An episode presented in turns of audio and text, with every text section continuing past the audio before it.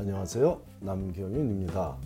미국에서 의대 보내기. 오늘은 그 613번째 시간으로 의대 원서 접수를 꼭 서둘러 해야 하냐는 질문에 대한 답을 드리도록 하겠습니다.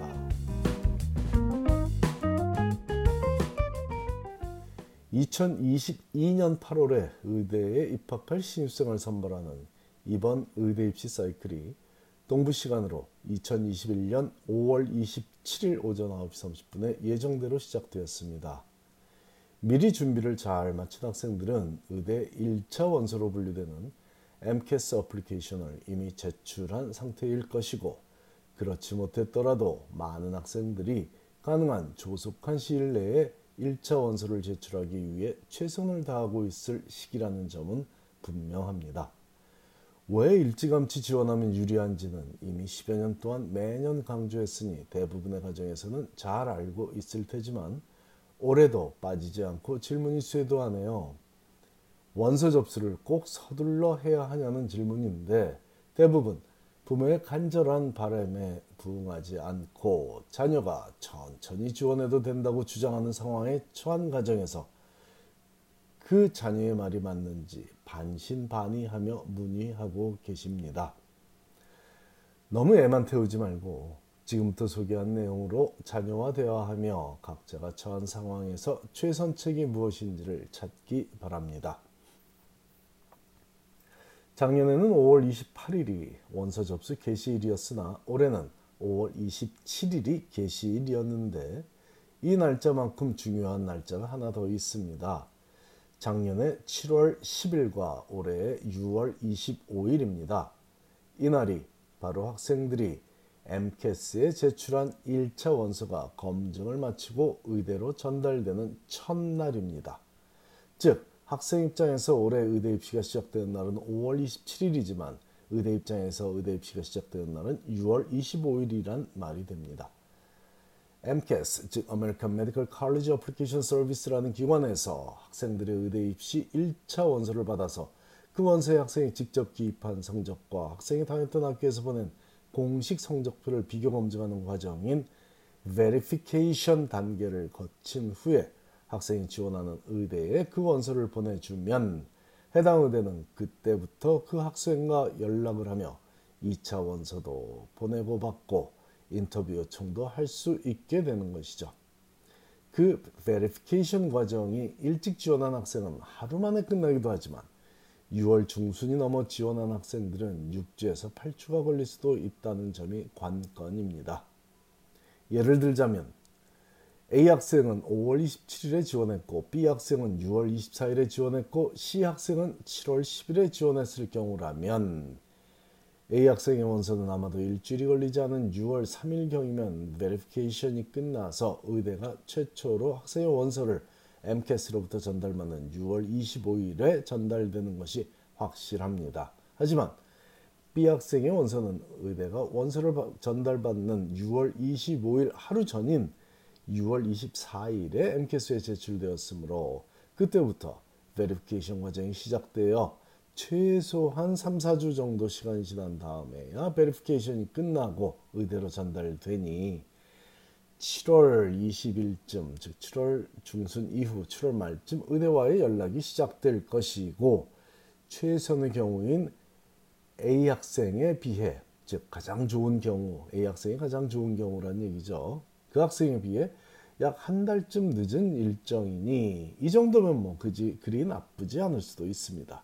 하지만 C 학생의 원서가 접수된 7월 초에는 아주 많은 학생들의 원서가 몰려서 접수되는 시기이므로 길면 8주가 걸려 베리케이션 과정이 마무리될 수 있다고 MCAS가 밝히고 있는 점을 감안하면 C 학생의 원서가 의대에 전달되는 시기는 9월 초가 될 수도 있습니다. 물론 운이 좋아 빨리 처리되면 8월 말에 전달될 수도 있지만 그 시기조차 A 학생과 비교하면 두 달 늦게 의대와 연락이 시작된다는 거죠. 빠르면 두 달 늦게, 늦으면 두 달 반 늦게. 그 시기에 A 학생은 아마도 의대 인터뷰를 하고 있을 시기이고 여기서 예를 들은 A 학생과 같은 일정으로 의대 입시를 치른 학생들은 의대가 합격생을 발표하는 가장 빠른 날인 10월 15일에 합격 통지를 받을 수 있는 유일한 학생들입니다. 자, 올해는 6월 22, 6월 25일이고 작년에는 7월 10일이었던 의대가 학생들의 원서를 처음 전달받는 날을 Initial Transmission Day라고 하는데 만일 자녀가 이런 timeline을 이해하지 못한다면 의대 입시에 대한 정보력이 그리 뛰어나지 못한 상태이니 좀 더 긴장하고 입시에 임하도록 조언해야만 하겠습니다.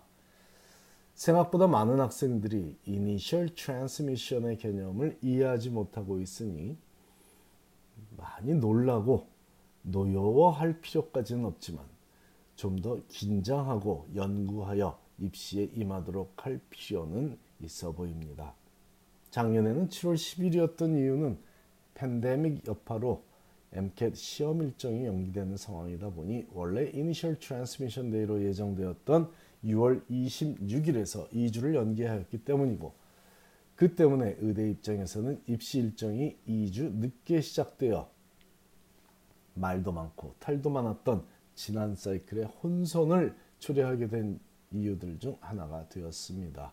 올해는 그나마 그런 특별한 변동사항 없이 예정대로 진행되고 있어 다행이긴 합니다만 한 가지 작은 소요가 있는데 이미 파악된 문제이다 보니 조만간 해결되리라 믿지만 그래도 알고 있을 의미가 있어 소개하겠습니다. 학생들이 성적표를 MCAS로 전달하는 방법은 두 가지가 있는데 하나는 모교에서 우편으로 MCAS에 보내주는 방법과 MCAS가 지정한 National Student Clearing House 혹은 Parchment 라는 이 두 기관 중 한 곳에 신청해서 전자 성적표를 제출하는 방법입니다. 그런데 이중 Parchment이라는 곳을 통해 신청한 성적표들이 전달되는 과정에서 문제가 생겨 지연되다 보니 5월 초에 신청한 성적표조차 아직 MCAS가 받아보지 못하고 있네요. 위에서 예를 든 A 학생이 만일 파치먼을 통해 성적표를 제출했다면 아직 MCAS가 그 학생의 원서를 베리파이하기 위한 작업을 시작조차 시작하지조차 못하고 있다는 의미이니 그 학생에게는 매우 불리한 일이 될 수도 있습니다. 만일 자녀가 Parchment를 통해 성적표를 AMCAS에 제출했다면 자신의 트랜스크립 스테러스가 received로 변해 있는지 received가 되었는지 좀 더 관심을 갖고 지켜보도록 조언하고 만일 6월 첫 주말이 지나도록 변화가 없다면 AMCAS에 Parchment Inquiry라는 주제를 갖고 연락을 하여 불이익을 당하지 않도록 해야만 하겠습니다.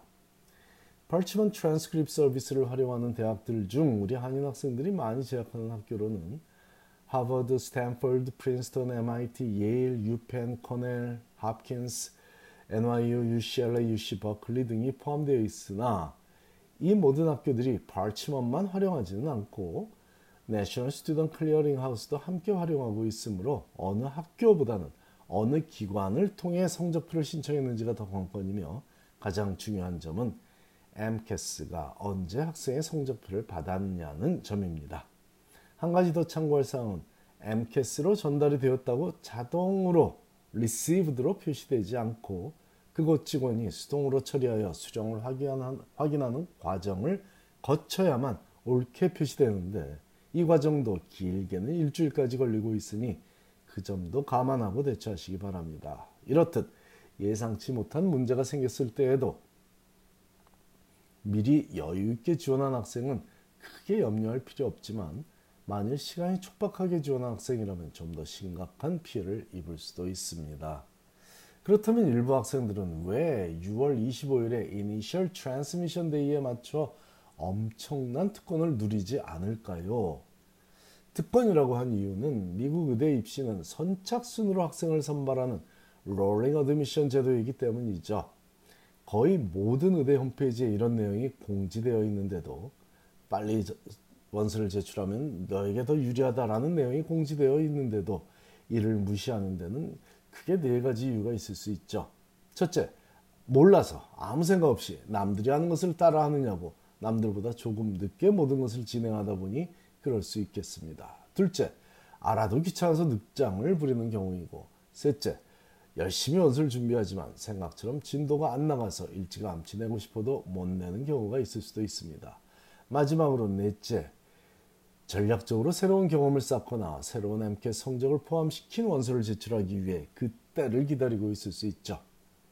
첫 번째와 세 번째 학생은 그나마 중간은 할 수 있는 학생으로 보이지만 두 번째 학생, 즉 알아도 귀찮아서 늑장을 부리는 학생은 의대에 진학하더라도 너무 많은 공부에 치여 매일 쩔쩔매다 중도 탈락할 가능성이 농후한 경우이니 진작 다른 진로를 찾아보면 좀 더 행복한 삶을 살아갈 수 있으리라 보입니다.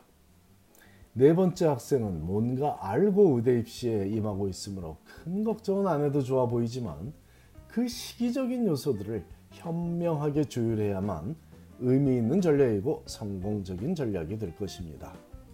세상이 나를 기다려주는 일은 별로 없기 때문입니다. 감사합니다.